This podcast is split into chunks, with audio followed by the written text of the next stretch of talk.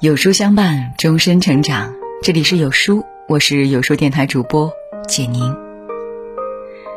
第七季奇葩说完结，傅首尔获得了冠军。获奖后，他感谢了很多人，谢谢奇葩说，谢谢观众，更感谢老刘。在节目中，老刘是他最爱吐槽的咸鱼老公，听起来是吐槽，背后却是满满的爱意。在某期奇葩说中，傅首尔说。虽然我在舞台上一直吐槽他，但是我觉得我们是战友，最好朋友的关系。在别人的眼里他是弱者，但是在我眼里他是我的依靠，我很依赖他。网友称：“傅首尔这是什么神仙爱情故事啊？”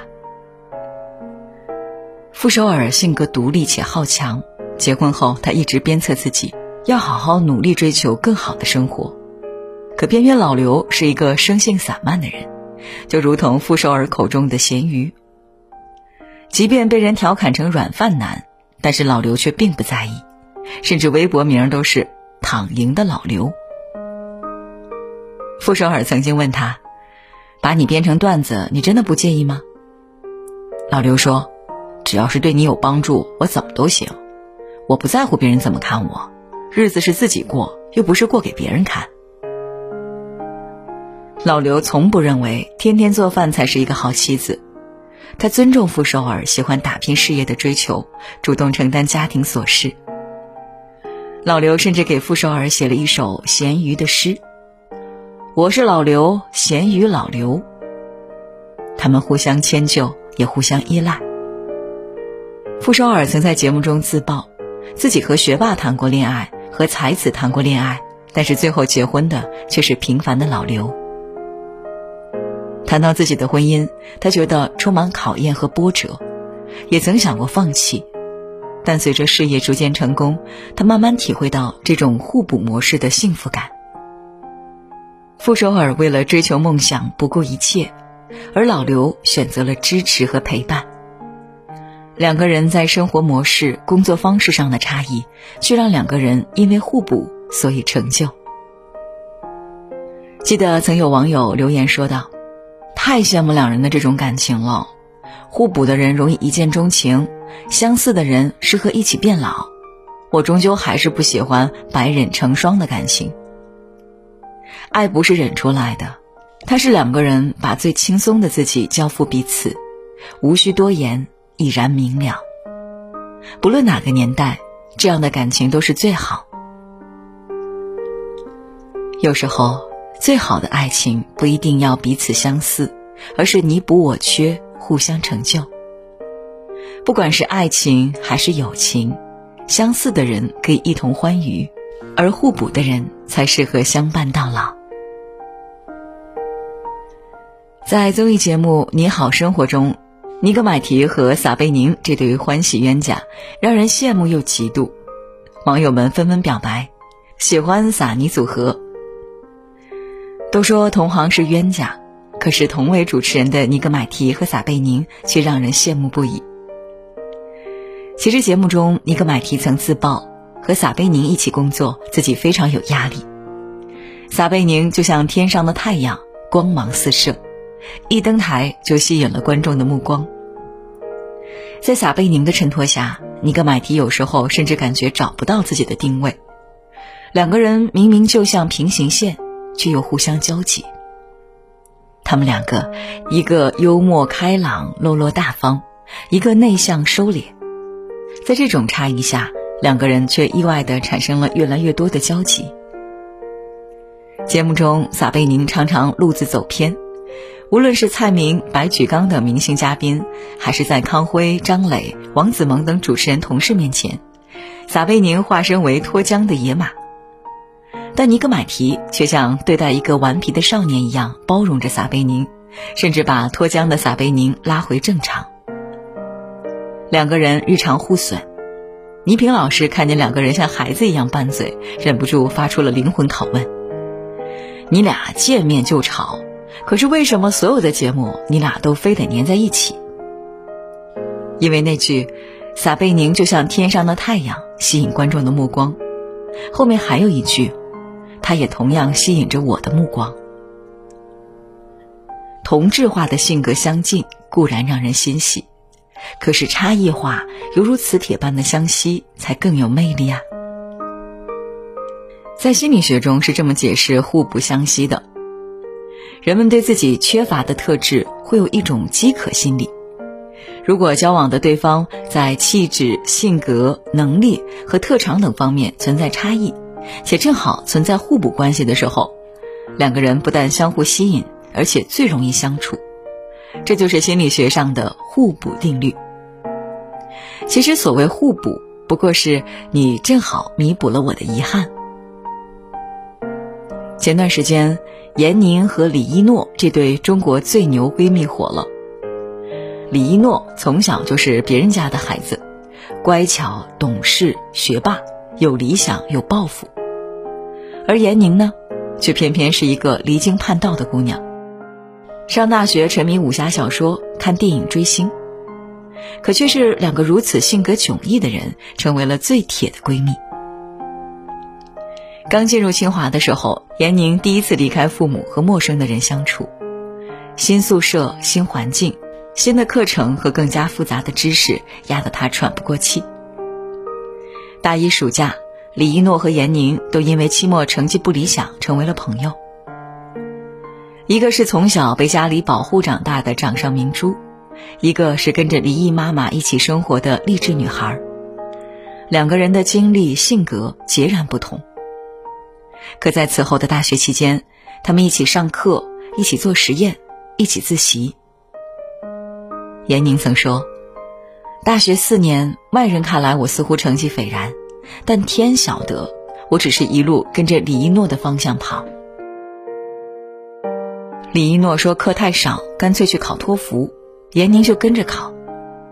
李一诺说我们要早进实验室，闫宁就跟着进。李一诺用功，闫宁就成了每天泡自习室最晚回宿舍的那个人。而李一诺跟随闫宁的步伐，打开了武侠小说和小众电影的大门，看到了广袤世界。李一诺总结当时他和闫宁的状态：总之，我就是无趣的奔前程，他有趣的无前途。他们性格迥异，甚至连对未来的规划都处在截然不同的平行线。可正是因为二人的差异性，才能形成互补效应。让身处不同世界的二人变得越来越好。有人曾说，相互互补的人看问题的角度不一样，能看到你所看不到的地方，照顾你所照顾不到的地方。生活里有了这样的人，才会是圆满的，因为你生活里的阴影，恰好能够被他的阳光照亮。的确如此。好朋友之间不一定要三观相投、志趣相投，但一定要互补。毕竟，尺有所短，寸有所长，取长补短，才能相得益彰。如何利用互补定律，让自己的人际关系越来越好呢？接下来就是三分钟心理学充电时间。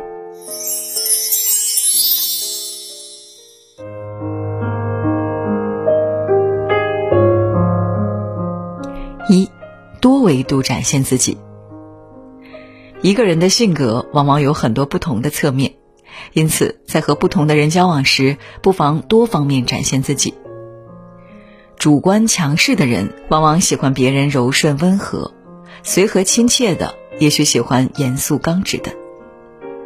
往往自己缺乏哪种特质，就特别希望在身边的人身上看见。这就是我们性格中的弥补性。就像苏轼的郁郁寡欢遇上王昭云的乐观，久处不厌；就像胡适的优柔寡断遇到江冬秀的强势，相辅相成；就像三毛的热烈勇敢爱上荷西的温柔以待，只如初见。人生因为有缺陷而遗憾，却因为互补而平衡。二，尊重不同和差异。彼此差异的双方，如果能够在交往中取长补短，可以获得一定程度的满足感。相反，如果不能互相尊重，性情差异的双方就不能够产生互补效应，甚至还会产生厌恶和排斥。在电影《触不可及》中，菲利普是一个全身瘫痪的富翁，他空有很多钱，却没有健全的身体。他招募过很多个护工，可最后一个都不剩，因为他没法直视别人满怀同情的目光，他甚至觉得那种同情的眼神让他喘不过气。直到有一天，他遇到了德瑞斯。菲利普很喜欢德瑞斯，尽管德瑞斯既不具备护理经验，甚至还有前科，仅仅是因为德瑞斯从来没有把他当成残疾人看待。因为在菲利普看来，他感受到了尊重。世界是多元化的，除了包容和支持，我们更应该尊重不同和差异。就像德瑞斯说的：“我忘记你不能动了。”三，取长补短。比尔盖茨原来自己经营微软，后来逐渐发现自己在经营管理上力不从心，而且他自己的兴趣是在软件开发。他找到了自己的大学同学鲍尔默，希望他能专门负责公司的运营管理。而鲍尔默恰恰是管理上的天才，对管理工作充满热情与自信。也正是因为两个人的互补，共同缔造了微软帝国的神话。每个人都并非完美无缺，我们应当学会用别人的优势来弥补自己的劣势，互相成就。月亮之所以熠熠生辉，是因为太阳光照射到了它。世间万物相辅相成，犹如阴阳两极般互补。人生很长，我们会遇到各种不同的人，有的热情似火，有的冷淡如水，有的严肃，有的平和。但最后，我们能一起走得很远的，一定是与你脾性相辅相成。性格相得益彰的人，有了差异，才能搭配得当，彼此契合。点亮再看，希望每位书友，无论爱情或友情，都能珍惜那个与你性格互补的人。是他的唠叨让你变得健谈，是他的强势守护了你的柔弱，是他的温和消解了你的戾气。与性格互补的人相伴。从此，人生就像被光点亮，熠熠生辉。好了，今天的文章就跟大家分享到这里了。如果你喜欢今天的文章，记得在文末点亮再看，跟我们留言互动哦。另外，长按扫描文末二维码，在有书公众号菜单免费领取五十二本好书，每天有主播读给你听，或者下载有书 App，海量必读好书免费畅听。还会空降大咖免费直播，更多精品内容等您随心挑选哦。明天同一时间，我们不见不散啦！